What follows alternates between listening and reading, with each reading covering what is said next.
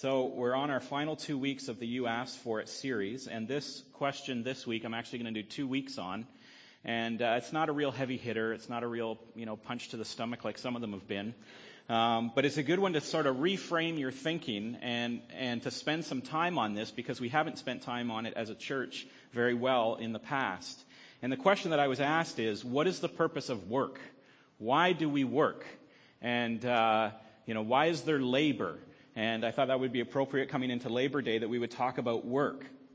And uh, in the words of a great 20th century poet, um, it's been a hard day's night, and I've been working like a dog. It's been a hard day's night. I should be sleeping like a log. Does anybody know this poet? Yeah, it's the Beatles, of course. There they are, looking pretty dapper.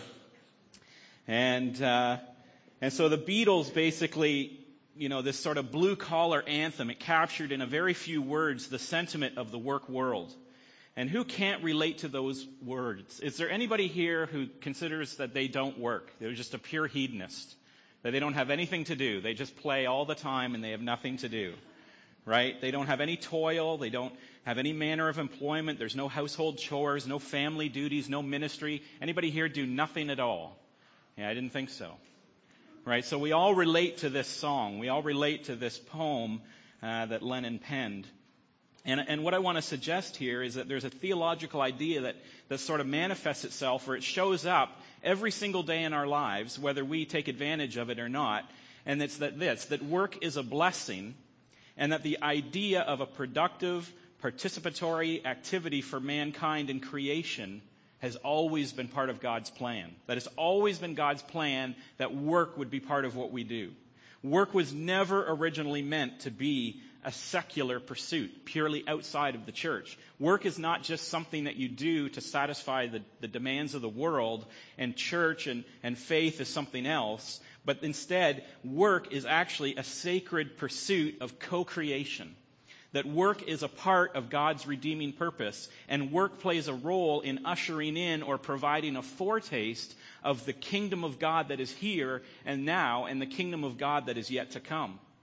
And so this sermon, as I said, is part one, and it's what I would call sort of the inspirational focus of the sermon. There'll be a practical application to it, but this sermon is largely more inspirational in focus. We're looking at the big picture of work in the heart and the mind of God, and what the purpose of work is, its position in creation in our lives, sort of a theology of work. That's this morning. And then next week, part two, we'll focus more on what I call the practical aspect of it, what Jesus and Paul and the other apostles say about work, and how the gospel has the power to transform work, and, and what the role of work is in the church and in the Christian life. So this morning is sort of inspirational in focus, it's big picture, it's the theology of work, and next week it's going to be much more practical, but still talking about the role of work in our lives. And here's the problem that we face with work. What the Beatles said in a very few words, others have expressed in even a more pointed manner. And I have this quote here from a writer. He wrote in the 70s about work. He did a study uh, in New York on work. And it says, Work is, by its very nature, about violence to the spirit as well as to the body. It is about ulcers as well as accidents, about shouting matches as well as fistfights, about nervous breakdowns as well as kicking the dog around. It is above all, or beneath all, about daily humiliations. To survive the day is triumph enough for the walking wounded among the great many of us. Okay, that elaborates. Is Studs Terkel. What an awesome name. And then when I saw what Studs Terkel looked like, I thought, what an awesome guy. When I get his age, I'm going to change my name to Studs Terkel and smoke a cigar, because that's just awesome. Studs Terkel is a pretty famous radio commentary announcer interviewer, and he did an interview in New York on with thousands of people on work. And this is the beginning of his book that he wrote about the nature of work. It's about violence. It's about fistfights. It's about kicking the dog around. It's about, above all, daily humiliations, and to survive a day is triumph. And this is where um, the church, I think, has missed the boat, as we will see. And this is what I mean by the fact that church has missed the boat, because this is the reality of work for a lot of people, or this is the reality of work for big seasons of people's lives in the work world. that it is about daily humiliations. It is about ulcers and accidents and shouting matches. And work is tough. And where the church has missed the boat is that faith is more than what we do with our spare time. If you add it up, you take out your sort of duties and sleeping and all the other things that you have to do and your work time, you have about 12% of your flexible time. And I realize that as a church, we preach a lot, and I preach a lot about what we do with our flexible time. I want you to volunteer for a ministry, or I want you to show up on Sunday morning, or I want you to read your Bible or pray, uh, you know, or I want you to follow after God, or be in communion with Him, or do things with your life. But all of that is within that 12% of that flexible time. And we, we preach a lot, and we work a lot in terms of thinking that our faith fits into that 12% of our time. And we have yet, and I have yet, and as a church as a whole, I sort of confess that we don't preach well to apply well to the other 88% of your life or to the other sort of 50% of your waking life, you know, and, and that's important because especially that generation of millennials that we call the millennials, they especially need to know how faith intersects work. It has to be relevant to how we spend over half of our time. Otherwise, what is the purpose of our faith?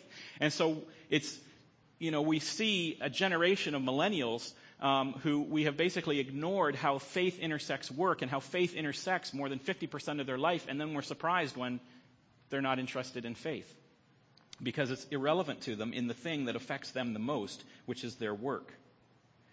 And so to see what God has to say about work and to sort of correct that, that's why I'm doing two sermons on this, uh, to try to correct that sort of absence uh, of speaking to what's important in our life in terms of work. And so we go back to the very beginning and see what God says in Genesis. And in Genesis, you will see that there are sort of theologically speaking, there's two mandates that God gives Adam and Eve in the garden. He gives them two mandates before the fall, before the curse, before anything else happens.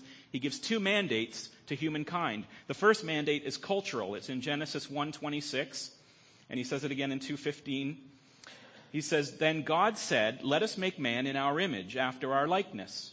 So we're made in God's likeness, keep that in mind. And let them have dominion over the fish of the sea, and over the birds of the heavens, and over the livestock, and over all the earth, and over every creeping thing that creeps on the earth. He goes on in verse 15 to say, The Lord God took the man and put him in the Garden of Eden to work it and keep it. Okay, so this is the cultural mandate, what's typically known as the cultural mandate, that God created mankind in his image created humans and gave them a mandate over culture, over creation. That they should uh, till it and cultivate it and have dominion over it and care for it. And then there's another mandate that is given, and it's the marriage mandate, Genesis 2, 18 and 24. He says, Then the Lord God said, It is not good that man should be alone. I will make him a helper fit for him. And therefore man shall leave his father and his mother and hold fast to his wife, and they shall become one, fe- one flesh. So, two creation mandates. The first one is cultural, and the other is marriage or familiar. And God gives us work to do. He's a God who created, and He brought order to things. In the creation story, we hear about how He brought order to creation, and He filled the earth. And then this God who created and brought order and filled the earth, He then gives to humankind who were made in His image the responsibility to go on creating and ordering and cultivating and filling the earth. And the marriage mandate was actually given to us for us to succeed in fulfilling the cultural mandate. Because remember, he said to Adam, he said, it's not good that man should be alone. He needs a helper. And so then he creates Eve, and then you have the marriage mandate. And so the marriage mandate was actually developed to aid in the fulfilling of the cultural mandate, of the caring for the world, and the cultivating of it, and the filling of it. And so we have had, and this is back to my confession, we have had lots of teaching. And if you just think about church, we have lots of church systems and lots of church programs built to protect and guide and teach on the marriage mandate, don't we? We, we go back to marriage probably 10, 15, 20% of the time. We bring a lot of stuff that we do in the church back to this marriage mandate. We very often submit ourselves to Scripture and we rehearse the lessons for marriage. But it's interesting that there's very little comparatively teaching or systems or programs built to shepherd our cultural mandate. But there's two mandates there. We have a cultural mandate and a marriage mandate. And we rarely submit our work life to scriptures or rehearse the lesson of scripture for our work life. We've learned how to focus on the family, but we don't do a great job of focusing on work. We understand the importance of health in our marriages, but we've overlooked our call to excellence in culture. And God gave the cultural mandate first and the marriage mandate to support the cultural mandate. And this is a failing on our part. And so we have to address that. That we have to address the fact that we have a mandate to the ordering and the cultivating and the building and the filling of the earth as Christians. And it's a mistake because the cultural mandate is just as important as the marriage mandate.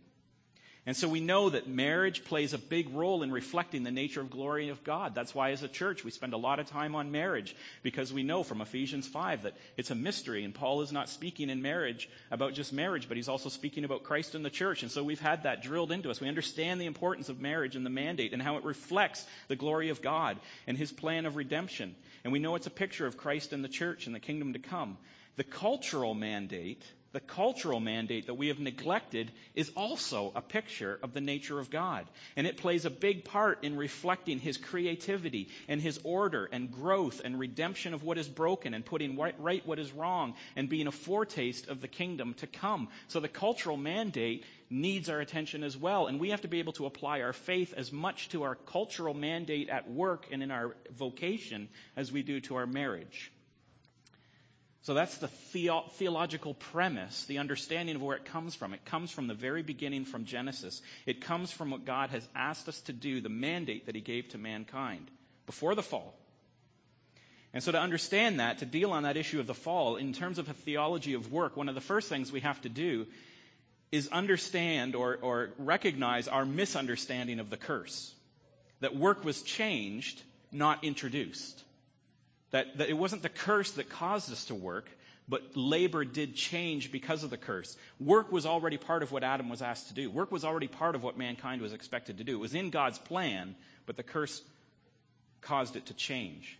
And a lot of people sort of automatically think that work was part of the curse, that labor came from sin. And it would make sense because if you look in Genesis 3 17 to 19, it's, God says when he curses Adam and Eve, he says, Cursed is the ground because of you. In pain you shall eat of it all the days of your life. Thorns and thistles it shall bring forth for you, and you shall eat the plants of the field. By the sweat of your face you shall eat bread till you return to the ground, for out of it you were taken. For you are dust, and to dust you shall return. And so you read that and you think, well, that's where work came from. That, that's where labor came from. That's why everything is so hard.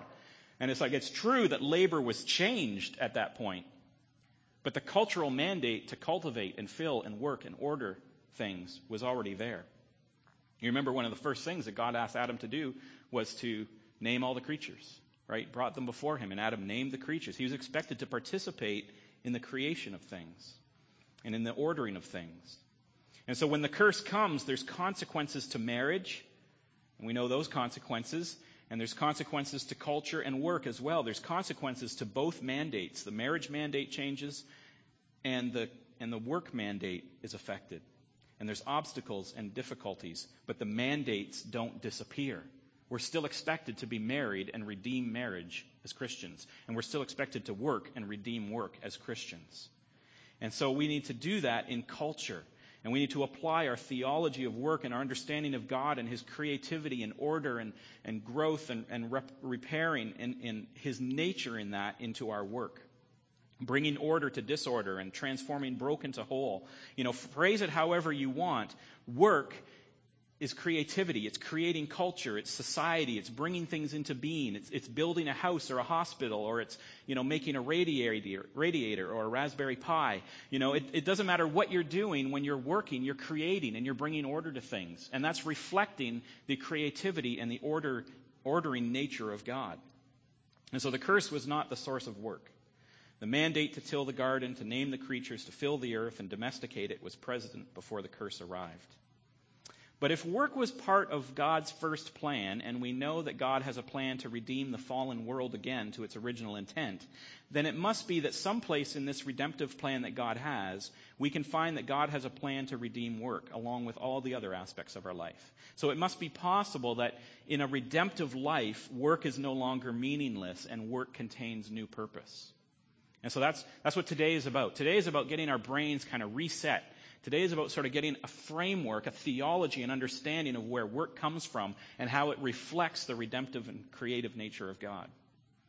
And so what we need to do is we need to look at the secular and the sacred and realize that the secular actually is the sacred. That in, in the Christian faith, they're not divided in vocation. And what does it mean? It means that your world of work and your world of faith are not separate things. As I mentioned at the start, your faith is not something that just fits into the 12% of your life. Your faith is not just something you do on Sunday morning. It's not just something you do when you're reading your Bible before you go to bed or praying when you get up in the morning. Your, your, the sacred and the, and the faith, the sacred part of your life spans everything that you do. And you can't compartmentalize your work and say, well, that's something that I do to serve the world and what I do at church is something I do to serve God. It's all sacred. It all serves God. And so we need to reframe our thinking in that way. So your work or your vocation, and it's interesting because the word vocation is literally from the Latin voci, is your calling, that you're called to do it. That you are meant, it's as much a part of your faith as religious activities or moral behavior. And there is this essayist, uh, a writer, Dorothy Sayers, who wrote an essay called Why Work? And in it she says, In nothing has the church so lost her hold on reality as her failure to understand and respect the secular vocation. She has allowed work and religion to become separate departments and is astonished to find that as a result, the secular work life, the secular work of the world is turned to purely selfish and destructive ends, and that the greater part of the world's intelligent workers have become irreligious or at least uninterested in religion. But is it astonishing? How can one remain interested in a religion which seems to have no concern with nine tenths of his life? And so Dorothy is saying the same thing there. She's saying, you know, why does work seem to be turned to such bad purposes of greed or accumulation or, you know, the things that Stud Terkel, still can't get over how great his name is. Uh, you know, what he said at the beginning, you know, fist fights and ulcers and, you know, the corporate rat race and the ladder and climbing the ladder. Why have we separated these things and put them in separate departments and then be surprised when work ends up looking like it does when it's removed from the sacred? But how do we do that then? So the question then remains, how, do, how is the secular made sacred? How do we look at work in this big picture, in this big theology of work? How do we look at it through the lens of God to see how the secular then can be made sacred? How can our work life be made our faith life? The first way is in reflecting the image of God, the idea of secondary or subcreation, that we are made in God's image, right? Said Adam was made in God's image, and that God is a creator. And so work, therefore, is creation. That as we work, we are reflecting the creative nature of God, and that because we're made in God's image, we are by nature creators. And so any work of any sort is a creative process. J.R.R. Tolkien, a Christian, uh, Catholic, and a friend of uh, C.S. Lewis. They were contemporaries. And, uh, you know, Tolkien was also the author of a fairly popular series of books, um, uh, The Hobbit and The Lord of the Rings. And he was very clear that his ability and his desire, and he wrote about this often, his desire to create Middle Earth came directly from the fact that he was made in God's image and that all mankind has the desire to subcreate, or as Tolkien called it, the, to engage in secondary creation. And so Tolkien um, believed that because we were creators, we had this urge to create, that we were to engage in subcreation or secondary creation. And we see this as, as mankind begins to fulfill the cultural mandate. We look in Scripture, and God records some of the earliest innovations for us in Exodus as mankind is actually working out this cultural mandate that they were giving. And he says in passing in the genealogies of Cain in Genesis 4.22, he talks about uh, in, in 4.20, he says, Adah bore Jabal, and he was the father of those who dwell in tents and have livestock. And his brother's name was Jubal, and he was the father of all those who play the lyre and the pipe. And then Zillah also bore Tubal Cain, and he was the forger of all instruments of bronze and iron. And the sister of Tubal Cain was Naamah. And so we see in these genealogies very early on that God is recording for us this subcreation, this secondary creation, that here are the people that, you know, figured out tents and, and, and herding livestock. And then there was this other guy and he invented music and, and, instruments. And then there was this other guy, and he was the father of all the people who forged bronze and iron. And so mankind is engaged in this cultural mandate of creating, of invention, and is fulfilling the cultural mandate of building and creating. And they're not just secular tasks, but they're also sacred. Later on in Exodus, when, when God is talking about the things that needed to be crafted for his temple, he talks about Bezalel, the chief craftsman of the temple. And he says of this man that he was filled with the Spirit of God, with skill, with intelligence, with knowledge, and with all craftsmanship to devise artistic designs, to work in gold and silver and bronze, in cutting stones for setting, and in carving wood, for work in every skilled craft. And so we have this picture of mankind engaged in this cultural mandate of invention and creating and cultivating and building cities. And you could talk about Babylon and what went on there. And, and, and God said, look at these, these people. There's nothing that they can't do if they set their mind to it. And so secondary creation, it could be a book, it could be a kitchen cabinet, it could be a new church, it could be a rhubarb strawberry pie, but everything we do creates something new or it redeems what was broken. And so even a simple conversation is a creative process. It's creating something that didn't exist before we expressed it. And we express things in words, in wood, or in rhubarb. And we're inherently creative creatures made to reflect the image of our Creator in our creativity. I put the rhubarb in there because we had rhubarb pie last night and it was awesome. it was just so good. and that's creativity. That's the subcreation. And so the first thing we need as we sort of put this idea of work in a, in a theology of work is understand that we redeem the secular to make it sacred when we understand that as we work, we are engaged in reflecting the creative nature of the image of God. That He is a creator and we are made to be creative and be creators. And so when you go to work on Monday, think of what you are creating. Think of how you are in, engaged in secondary creation and how what you create then reflects on the creator that created us. And so, how then is it going to reflect? The second thing is that we are stewards of creation, that work is part of the theological, cultural mandate, that we are stewards of creation, and that therefore we must do good work. If the chief end of man is to glorify God and enjoy Him forever. If work was part of what God's purpose was for man in the garden from the very beginning to enjoy God forever, then work is a means by which we achieve that end of glorifying God. Work done well is a delight to God and a reflection of His creativity and His genius. Work is not something we do in order to live, work is something we are alive to do. And so when we go to work, we realize that yes, we're reflecting the creativity of, a, of an amazing God, and then we must then do good work. Because to do good work with excellence is to bring glory to that creative God and to show people that to follow that God and worship that God is to do things with excellence. Again, from Dorothy Sayers' essay, Why Work, uh, read it coming into this, Dorothy captures this perfectly. She says, The church's approach to an intelligent carpenter is usually confined to extorting him to not be drunk and disorderly in his leisure hours and to come to church on Sundays. What the church should be telling him is this that the very first demand that his religion makes upon him is that he should make good tables. Church, by all means, and decent forms of amusement, certainly. But what is the use of that if at the very center of his life and occupation he is insulting God with bad carpentry? This is from my brother Graham. No crooked table legs or ill fitting drawers ever, I dare, dare say, came out of the carpenter's shop at Nazareth. So Dorothy is essentially saying that if our work world is to be sacred, then we should work at it with excellence. That is one thing to say, come to church and, you know, be moral and be well behaved and, you know, be a good banker and, and don't get into trouble or whatever, or a carpenter or a doctor or whatever. But what is more important than that is that at work, at what is at the center of your life, you do good carpentry, that your drawers fit, that your table legs aren't crooked, that the chair doesn't collapse. Because what is the testimony of our God and our Creator if, as Christians at work, our creative process is slipshod and, and second rate? We have to be good stewards of the creation that God has put us in, and we have to demonstrate the goodness of the creativity of God by the excellence of our work. Our secular work to become sacred, the key is not to change our jobs to become missionaries or ministers or to work for a church or a mission board. For our work to become sacred, we must simply work well in what we're called to. We have a calling, we have a vocation. Do it well to reflect well on our Creator. And the Apostle Paul says it this way He says, So, brothers, in whatever condition each was called, there let him remain with God.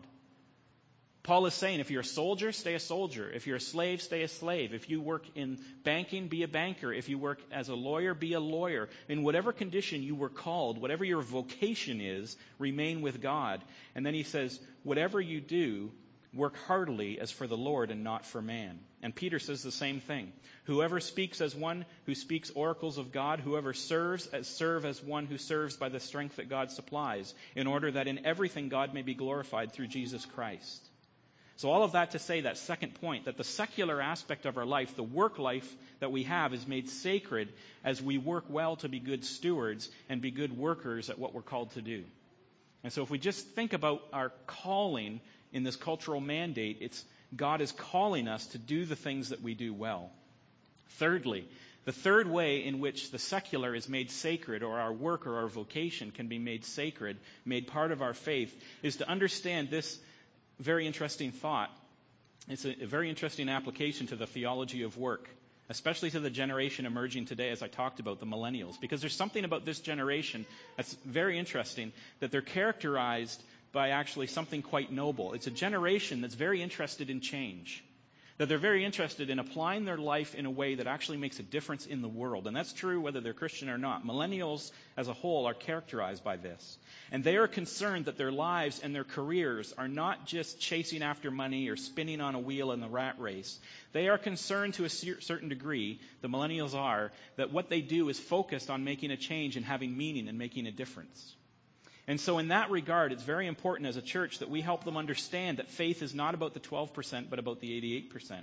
That faith is not irrelevant to work, and that indeed it's fundamentally sound theology to say this that God intends our work and our vocation and our labor to be a transformative power of redemption in the world. Millennials need to see this. All of us need to see that this is exactly what God intended that our work is made sacred because by our work, God is actually intending to be a force of redemption in the world. And what do I mean by this? I mean that our vocation is not incidental. When Jesus came and taught, he taught mostly about the kingdom, kingdom of heaven that was to come. His parables, you remember, are parables about the kingdom of heaven. The kingdom of heaven is like a mustard, is like a mustard seed, or the kingdom of heaven is like this, or the kingdom of heaven is like this. He told all these parables about the kingdom. His Sermon on the Mount was a sermon about the ethics of the kingdom to come. His signs and his miracles were demonstrations of the kingdom power that was to come, the inbreaking of the kingdom into this present age, and the future, what the future kingdom was going to be like. The teaching and the miracles and the parables of Jesus were all about the kingdom. In the future, there's not going to be blindness. And so he says, here's a taste of that reality as he cures blindness. He says, in the new kingdom, there's not going to be any death. And so he says, here's a taste of what it is to not have death. And he calls Lazarus out of the tomb. And so the ministry of Christ was bringing a foretaste of the kingdom into the present reality. Are you with me? And so Jesus invites us to participate in that, in that revelation of the kingdom, in that redemption of the world. He calls us through our work to be part of that process of wholeness and justice and reconciliation and health and plenty. And as we go through our day at work as a banker or as a bus driver or as a doctor or as a carpenter, we get to be the people working through the Spirit in our vocation to give people a foretaste of the goodness to come, to redeem them from the curse of the world by just a little bit by what we do every day. Whether we're a doctor or whether we're a banker or whether we're a carpenter or a bus driver, we are participating in showing the world the kingdom that is to come in just a little way by making somebody healthy, right? Or by giving people the resources that they need to exceed, right? Or just by uh, getting people from one place to another. We are participating in this foretaste of the kingdom to come that, that we are ordering things and bringing justice to things and fixing things that are broken and bringing new things into creation. And so the third way that we take the secular and we make it sacred is we realize that everything that we do is acting in a little bit in the redemption of the world. That we have an opportunity to redeem people's lives in a tiny way, even if it's just serving them a meal. We're serving them in a way that's a foretaste of the kingdom to come, just a shadow of what is coming in heaven. And so this is the sort of the big picture of work. And so what we need to do then is we sort of reorient our minds towards this idea of work and what we do Monday to Friday is that we recognize that work is not the curse, that work was meant to be sacred. That work can be redeemed to be sacred again, that, that work is secondary or sub-creation, that, that the things that we do, whether we're making rhubarb pies or whether we're building a house or whether we're building a hospital, anything that we do creative in that way, it's a secondary or sub-creation and a reflection of our nature and our image of the Creator. And that work cares for creation and work tends to creation and work redeems creation and that everything that we do that cares for and stewards and cares for one another and cares for creation is a foretaste of the full redemption that is to come. It's just a tiny shadow of the complete redemption that is to come. And so as we think about work in that way, we realize that our work has a far deeper meaning than just a paycheck, you know, that gets our groceries. You know, it's more than just a mortgage payment. Our work is actually a reflection of our Creator God. Our work is actually an expression of our ability to redeem the world just a little bit every day. And so this is the inspirational side. This is sort of the big picture. Where does work fit into the theology of the church? And how do we as a church focus again on that other mandate? Not just the marriage and the relational mandate, but on the, on the mandate to care for creation, on the, the mandate to build culture well, on the mandate to participate in filling and ordering and cultivating the earth. And we do that through work, and that's our mandate as Christians. And so it's, it's inspirational, but I hope it's also practical. And I hope it's practical in this way because right theology affects right thinking. And as right theology begins to transform our right thinking, then right thinking conforms us to a right nature. And as we as Christians then have a right nature and a right attitude towards something like work, then right nature and right attitude leads to right behavior. And we start to act differently and be different at work. And so we don't want to be people that dread work, but people that redeem it. We don't want to misunderstand the purpose of work, but understand work's proper place. We want to see our work through the lens of creation and stewardship and redemption and the coming kingdom. Those are the theological categories that work fits into. Work is about creation. Work is about stewardship. Work is about redemption. Work is about the kingdom that is coming. And next week, we're going to look at what Jesus and Paul and the other apostles have to say about work. And we're going to get into the details of how the gospel informs our attitudes towards work and our relationships with people at work. But before I got into that, I wanted to back up and basically do a little background on where does work fit into the theology of God? Where does work, where do, where do we get our heads into a proper framework to understand creation and stewardship and redemption in terms of work? So I hope that that inspires you, and from that inspiration, then leads you to view work differently on Monday morning. Let's pray. Father God, it is incredible that you have a plan to redeem every part of our lives. And Father, uh, forgive us for our sometimes the easiness in which we're distracted when we go to work, and work quickly just becomes that thing we do for the world to get by. And and sort of pay the world its price for us to live and maybe even think that we just go to work so that it can free us up to do ministry and forget that we can do ministry at work. That the work is our ministry. That we have a vocation, a calling, literally. And that we are to remain in the place that we are called and where you've called us to. That we can be a minister even in the very work that we do. Not, not just a minister because we can evangelize to our coworkers or do ministry in and amongst our work, but that our actual work is a ministry that to do things with excellence and to create things well is a reflection of you as creator. That to serve each other humbly and to um, redeem those tiny areas of our life, whatever we can fix for somebody or provide somebody something new or uh, encourage them or get them where they need to go or support them in what they need to do, it's a redemptive act. It's just a foretaste of the perfect redemption that's to come. Lord, all of these things we need to settle in our hearts and in our minds. That work is not a drudgery, work is a blessing. That it is a hard day's night, and that sometimes it is about kicking the dog. But that, Lord, you plan to redeem that, and as Christians, we have to let you into every area of our life. And so I pray that for us on Monday morning. Uh, that as we go to work, we would ha- go with a fresh heart and a fresh look at what you plan to do in our life at work. We pray this in Jesus' name. Amen.